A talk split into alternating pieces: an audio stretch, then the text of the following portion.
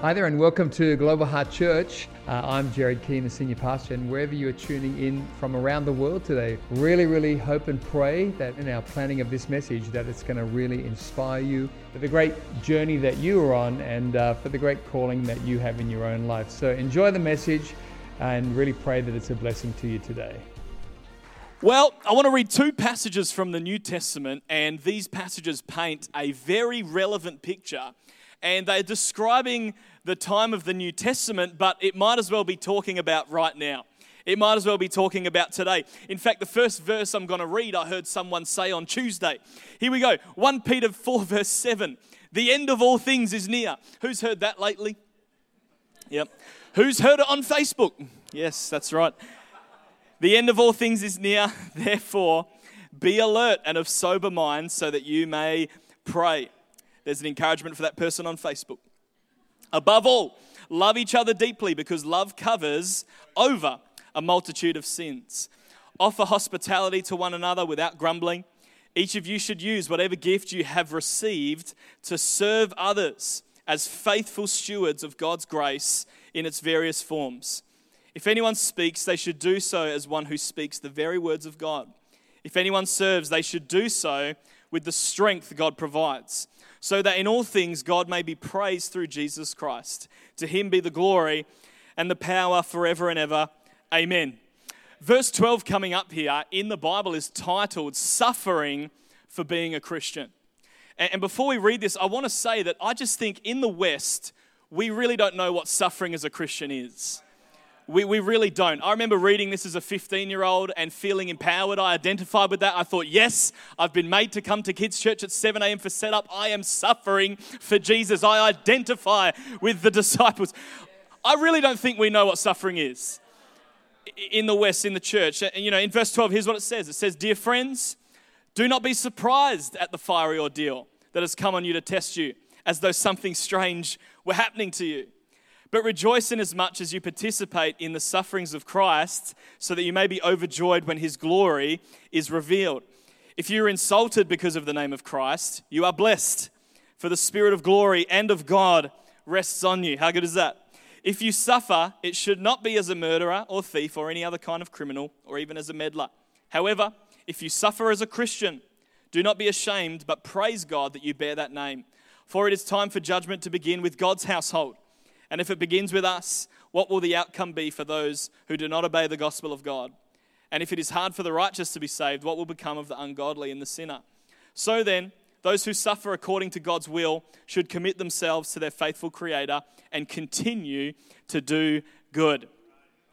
We're going to read one more passage, Luke chapter 14, verse 25. It's a great passage. Large crowds were traveling with Jesus, and turning to them, he said, If anyone comes to me and does not hate father and mother, wife and children, brothers and sisters, yes, even their own life, such a person cannot be my disciple. Now, I've been 15 and this scripture also resonated with me because there was times in my life where I wasn't allowed to go and see a certain Adam Sandler movie and I did hate my mother and father. I felt like I was really applying the word that day. That's not what this scripture's saying. That's not what this scripture's saying. This scripture is painting a picture of what our love for God should look like. It should make the love we have for other relationships look like hate. Our love for God should be so far and above our love for other people that it stands out and makes everything else look like hate. Verse 27 And whoever does not carry their cross and follow me cannot be my disciple. Suppose one of you wants to build a tower. Won't you first sit down and estimate the cost to see if you have enough money to complete it? If you, for if you lay the foundation and are not able to finish it, everyone who sees it will ridicule you, saying, This person began to build and wasn't able to finish. Or suppose a king is about to go to war against another king, won't he first sit down and consider whether he's able with 10,000 men to oppose the one coming against him with 20,000? If he's not able, he'll send a delegation while the other is still a long way off and will ask for terms of peace. In the same way, those of you who do not give up everything you have cannot be my disciples. Here's the key takeaways for us today be faithful stewards of God's grace in its various forms. Christians, do not be surprised at the ordeals as though something strange were happening to you. They're going to happen. Rejoice when you participate in the sufferings of Christ. If you're insulted because of the name of Jesus, you are blessed. Those who suffer according to God's will should commit themselves to God and continue to do good. Whoever does not carry their cross and follow cannot be a disciple. Suppose one of you wants to build, sit down first and count the cost. Many begin to build, but are unable to finish. And those of us that do not give up everything cannot be a disciple. Being a disciple, a follower of Jesus, not just someone that goes to church, but someone who's a disciple. They're passionate for Jesus. It is costly, it comes at a great price. It's hard, it's challenging, there is opposition, but it's the greatest thing you'll ever do. Being a disciple of Jesus Christ comes at a great cost, but it is the best thing you could ever do. Serving God, being in the purpose of God, the will of God for your life while you're here on the planet comes at a great cost. Is it worth it? Yes, it is. And when our answer is yes, it is greatly reflected in our life. Many years ago, and this story may resonate with you, I went to the Perth Royal Show, or the Royal Rip-Off as it's known um, in some places. Here's where that comes from. I paid to get in. I paid to go on a ride and then I paid for my dinner. And I stood in line for 40 minutes to get a rooster roll from Chicken Treat. And the rooster roll set me back $17. And as I sat down to eat it, I nearly had to be rushed to ER at the Burns as the, the rooster roll was at 140 degrees Celsius. Did anyone experience that? The top of my mouth was on fire. Was that worth it? no, absolutely not. That experience cost me far too much, and what I received was not worth it. But there's other things in my life that come at a great cost that are absolutely worth it. Um, Bianca and I have recently become parents becoming a parent is the most hectic thing. But it's the most amazing thing. It's absolutely worth it. Becoming a new parent's like receiving a warm embrace from a freight train. You're feeling the love and you also feel spangled. But parents, is it worth it? Absolutely. Everybody, there is a cost to many things in life. And I would make a strong case that anything worth having comes at a great cost to something in your life. Recently on TV, we've seen people win gold medals. And, and I would love to have won a gold medal. I, I would have loved to have been up there singing my national anthem. But I've not been willing to pay the cost that those athletes have to receive the medal. Many of us want to have the medal, but we're not willing to pay the price. You know, there's a great price to being used by God. There's a cost to doing the work of God. There's a price to continuing to serve God through the seasons and trials. There's a cost to continuing to be faithful and unwavering throughout the seasons of life. And that's what I want to speak on today. And I prepared a few titles. We're going to have a look at them on the screen. I started with this, as, as most of my messages do.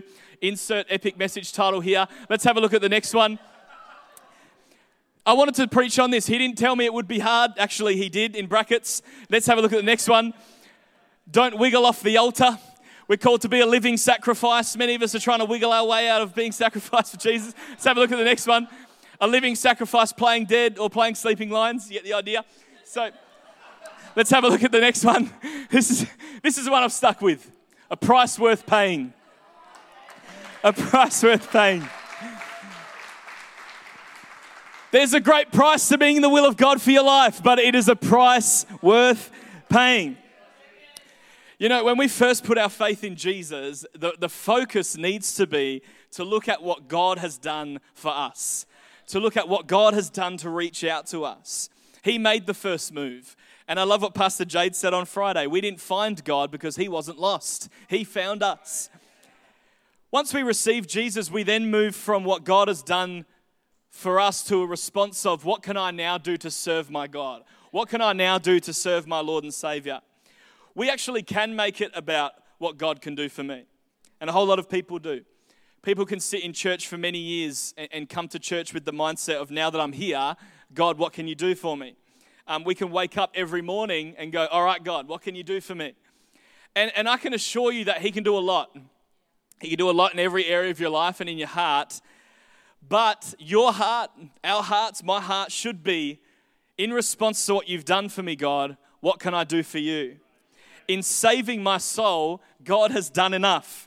In transforming my life, God's done enough. In securing my eternity, God's done enough. He, he could not do another thing for me, and He's still worthy of a life of service from me. Romans 12 puts it this way Therefore, I urge you, brothers and sisters, in view of God's mercy, to offer your bodies as a living sacrifice, holy and pleasing to God. This is your true, proper worship.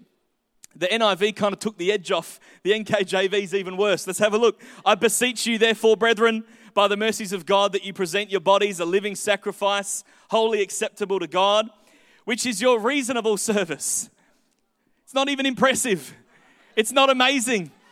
There's been times where I felt like a living sacrifice. I've stacked the chairs after some MTPs and I thought, I'm a living sacrifice. Surely God is going to bestow upon me a well done. But you know what? that wasn't really a sacrifice. And even if it was, it was just reasonable in response to what God has done. Many times I've wanted the gold star, and God has simply gone, nice reasonable. You know, Jesus has saved us and he calls us to be like him. We are most like Jesus when we live a life of sacrifice and service, a life of sacrifice for the betterment of others, for the kingdom, and for the glory of God. Even though Jesus was holy and set apart, he was down in the dirt, in the midst of the broken and the cast out, bringing the love of God. And he calls us to be like him. The Apostle Paul put it this way he said that, Paul said he imitated Christ. And then the Apostle Paul helps us and encourages us to imitate Paul as he imitates Christ. If we aspire to be like Paul, that looks also like a life of service and sacrifice at great cost to his life. When we want to be like Jesus, Jesus was actually beaten, mocked, betrayed, lied about, experienced injustice, and was greatly tempted. When we aspire to be like the Apostle Paul, he was beaten, whipped, mocked, wrongfully imprisoned, shipwrecked, and martyred. Why would anyone want to be like them? Why would they pay that price? Because they believed, as I believe, that it's absolutely worth it. It was worth it for the sake of the kingdom. It was worth it to glorify God. It was worth it so that the gospel could spread. It was worth it so that people could come to know Jesus as Lord and Savior. Church, I want to challenge you. Your comfort, your time, your money, your plans, your life are a price worth paying so that people may know Jesus Christ as Lord and Savior. For, for God and for the sake of the gospel, Paul and the disciples, they all believed there was nothing too big, no task too great, no sacrifice too big that they would not pay to see the kingdom of God go forward. How inspiring. As our hearts, our heart's desire better aligns with God's, we too become up for this. We too go, hey, there's nothing too big, no obstacle too great, no one heart night too late that I won't do to see the kingdom of God go forward.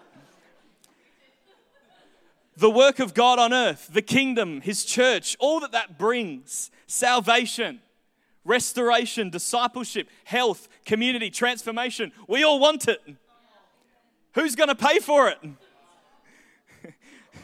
I went to Kingsway's new auditorium the other day, Kingsway Christian College. They have a brand new, I don't know if it's brand new, it's a couple of years old, 900 seat auditorium. It's unreal.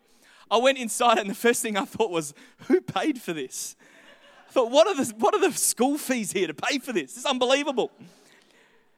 You know, someone paid for it. Great things come at a cost to someone. The church on earth today, our church being as it is has come at a great cost to some people. And it will only remain great and be all it's called to be as people pay a cost for it to be great. I would think that most Christians all want a move of God. We want a radiant church, people passionate for Jesus. But who's going to pay for it? And I'm not talking about money. Because even in revival, someone's got to put the chairs out. And some of the appeal for my generation, uh, uh, a modern generation, is hungry for revival because they think it means they won't have to do anything anymore. 800 teenagers are bussed in with permission slips already signed because revival. You know what I mean? we are trying to find a way for us to not be the means God uses, when in fact we are the means God wants to use.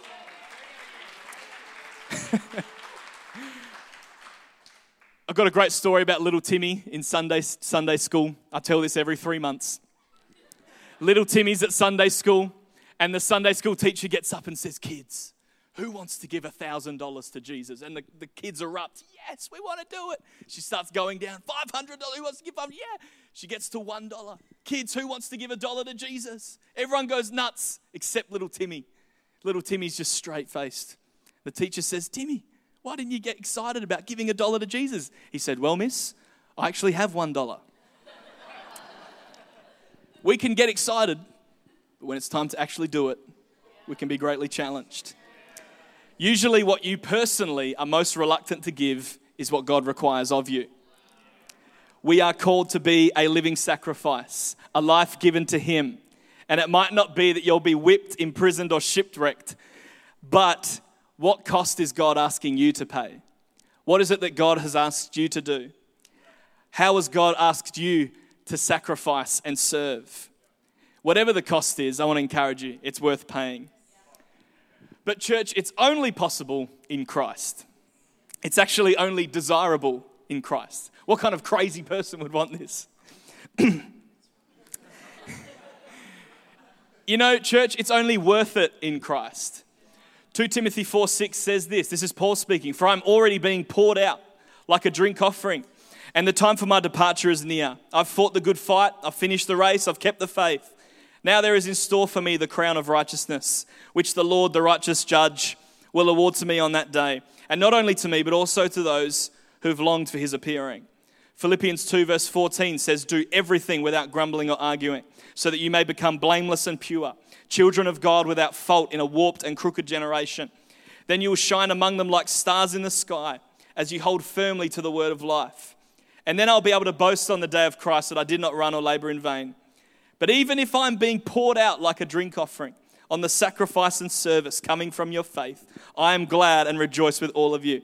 So you too should be glad and rejoice with me. Somewhere along the way in the church, we've exchanged the words poured out for burnt out. Burnt, burnt out things can't be lit again. Poured out things can be filled again the devil wants the church and wants you to get into this thinking that you're burnt out and can't go on fire again. But can I encourage you that feeling you have is actually one of being poured out? 80% of my life I feel poured out. If I listen to my fresh, uh, fresh, flesh, if I listen to my fresh flesh,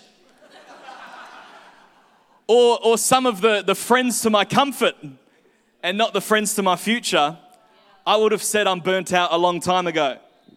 But if I listen to God, I realize that I actually need a Sabbath. As I listen to my godly leaders, I think about how can I carry this wiser? Where in Margaret River can I stay? What's an appropriate bedtime? As Christians, we're all called to a life of high output, high input. It's up to us to steward our tanks to spend time with God daily as we're filled again, to be able to pour out again. When any believer dies, wouldn't it be the best thing to be said of you that they lived a life poured out for the gospel? Wouldn't that be awesome? It's a change in our thinking. I want to encourage you, Christians, if you feel used, great. If you feel empty, great. God loves, loves empty things because He can fill them up be filled again, and go again because it's worth it. You know, when we ask God for a cake, He often gives us eggs, flour, sugar. We ask for a move of God. Usually, what God does is He gives us responsibility. He gives us His word, He gives us His spirit. Um, like the ingredients, He's given us everything we need. We just need to follow the recipe. I'm, I'm going, I'm trying, I'm trying.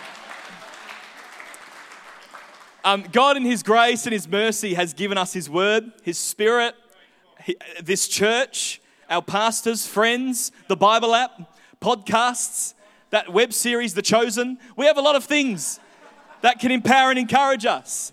Staying passionate, zealous, and focused on the call of God is our responsibility to steward. 2 Corinthians 6:11 says this, "Dear dear Corinthians, I can't tell you how much I long for you to enter this wide open spacious life. We didn't fence you in. The smallness you feel comes from within you. Your lives aren't small, but you're living them in a small way. I'm speaking as plainly as I can and with great affection. Open up your lives, live openly and expansively. The original language of that scripture speaks to this word which has um, got this meaning of ever increasing. Ever increasing. You know, I feel like my responsibility in God's house has been ever increasing. And, and praise God because I hope it stays that way.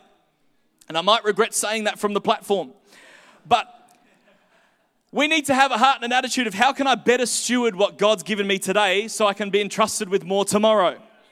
Good stewardship of time and responsibilities means God can entrust you with more. Now, church, I'm not stupid and naive. There absolutely is a max.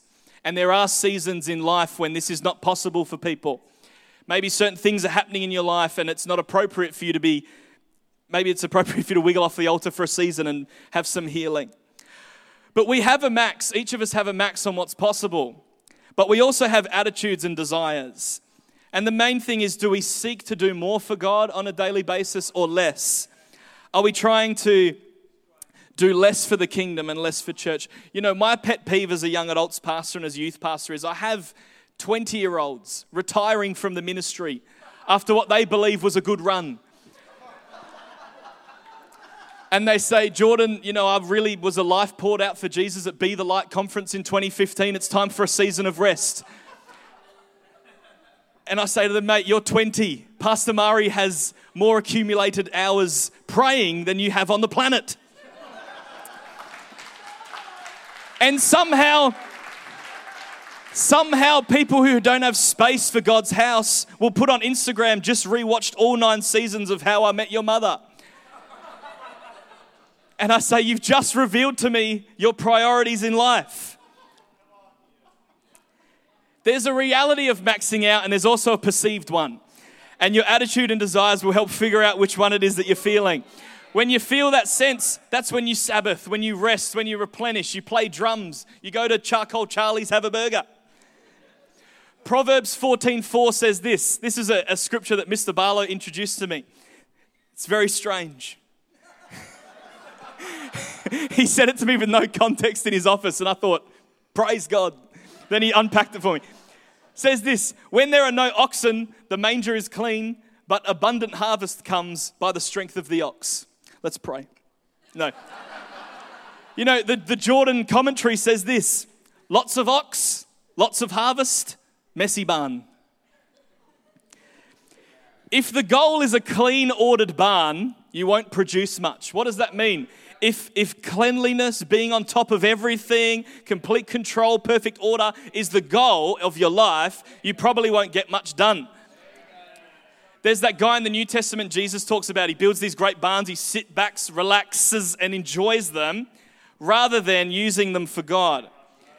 Uh, when, when Bianca, Micah, and I are at our most effective for the kingdom as a young family, um, and specifically, I remember a season where we had, in, in a three week period, two holiday hangouts, refill, and noon till night.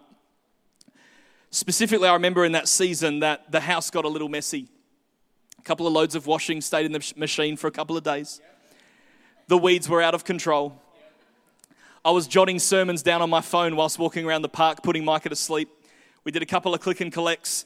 I sprinted out the door many a morning with a muesli bar and vomit down my shirt.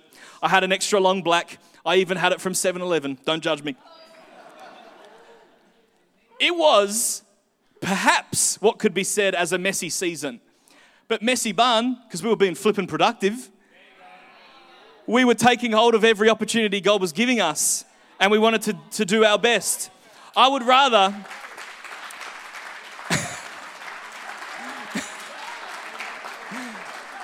Thank you. I would rather, I would rather that. Here's what I would rather, church. I would rather that than be on top of all the washing, not have a weed in my front lawn, but have not said a great big yes to the call of God.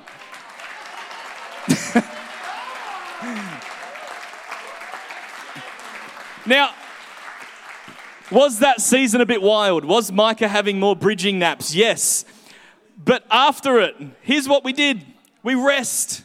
We Sabbath. We have family time. We go to Cowarum You take time to refresh and recharge. This is what the Bible teaches us. We go hard for God and then we rest and replenish. Church, can I encourage you? Don't be cost averse. Whatever God has called you to is beyond your capability and needs the empowerment of God. If you're cost averse, you never feel like you need God. I'm, I'm always intrigued by, as a pastor um, by watching people's responses to altar calls to be filled again. Some people are very casual about coming down for prayer. But then you see these certain people who every altar call are like reaching out to God, crying out to God. I look at that and usually go, they're probably doing a lot for God because they can't depend on anything else to do what only God can empower them to do. If you're leaning in every if you're not leaning into God's grace every day, perhaps you've got it too easy and you've wiggled off the altar in some way. Can I encourage you as well? Don't take cost away from others. As I said before, I have friends of my flesh, and then I have friends to my future. There are people that want to make serving God easier for me, but in doing that, make me less effective. Find friends to your future, not your comfort. Sometimes there's um, um, even like with a kid, right? You can do the homework for the kid, you can take the test for the kid, you can do all the housework for the kid, but before you know it, they're a little sport brat. Because we've taken the challenge away, we've taken the cost away, we've taken the responsibility away. I'm looking forward one day to seeing Micah serve God. And I, and I, I, was, I was jotting down some thoughts about when he's 15. Micah's 15. He's come home Friday afternoon, tired from setting up tribal games at youth camp with his Connect leader, Felix Musa. He's then at church Friday night serving on the kids' roster under Imogen Slater's team. He then sleeps in Saturday and then gets up early for church Sunday morning to put on his car park vest and serve on Jaden Naveen's team. And I can see Micah doing that as a 15 year old, and I want him to not be doing it for me, not be doing it for his mum, not even his youth pastor, who will probably be Lucy Slater at the time. But I want him to be doing all of that for God. And I want him to have that challenge. I want him to have those growth moments, the rise up moments, the revealer of priorities moment. And the key is what I just mentioned it's focusing on God on Jesus and focusing on others. When we make a life of sacrifice and service about anything else, that's when the burnt out thing creeps in. That's when the motivation goes away. Aligned desire with God's brings joy to what others may see as unappealing. Why would someone want to come in and set up tribal games for six hours? I don't know. No. Because they can draw the connection to teenagers coming, having fun, experiencing a safe place at church and being open to God. And they're not doing it for their youth pastor. They're not doing it, even though it is fun, they're doing it as worship to God. The only way to get that church is through word and prayer. When you do that, there's no challenge too big, there's no stack of chairs too high, there's no stain on the carpet too big. you know, to not sit down in disappointment and pain is also costly. But the road to healing and recovery for you often looks like service to others and service to God and service in His house. When we're struggling, they're usually the first things to go. When we're struggling, we, we come off service to others, we come off service to God, but that can often be the best thing for you in that season. Sometimes we don't have the ability and we need a break. And I mentioned that before. Sometimes we're in a season where we literally can't, and that's okay. But that's different to when we have the ability, but just not the desire. The desire to be a living sacrifice only comes from God. It can only come from God. It can only come from your time spent with Him in the Word because it does not make sense unless it's supernatural, unless it is the work of God. Church, we are called to be a living sacrifice to be a disciple. It is costly, but it's absolutely worth it. Just invite the band to come up. You know, you can't step into the call of God, the purpose and plan of God for your life, if you're not first walking with Him. When God saves you, He also calls you to a great purpose. And that, that, that plan that God has for you is the only place where you'll actually feel true fulfillment and purpose in your life. But before you can step into the call of God, you have to first receive God. You have to first respond to God. And I want to encourage you, if you're in church today, God has an incredible plan and purpose for your life. And it's a life of adventure. And here's a less exciting word it's a life of sacrifice. It's a life of serving, but it's the greatest thing you'll ever do. It's the reason we're put on the planet to glorify our God, to respond to what He's done by saying, God, what is it you would have me do as worship to you? Whatever the cost, God, I'm up for it because you are worth it. Church, can we stand together? Thank you so much for joining us online today. Really great to have you with us, and special thanks to those also who give online. Your generosity is making the way for others to hear the message of Jesus both here in Australia and around the world. If you enjoyed today's message, I'd love to encourage you to share this message with a friend, a workmate, a family member, and let's believe together that it will powerfully impact their life for good in Jesus' name. If you're unable to be with us at one of our church locations, uh, both here in Australia and around the world, please join us online every Sunday for Global Heart at Home on YouTube. God bless and have a great week.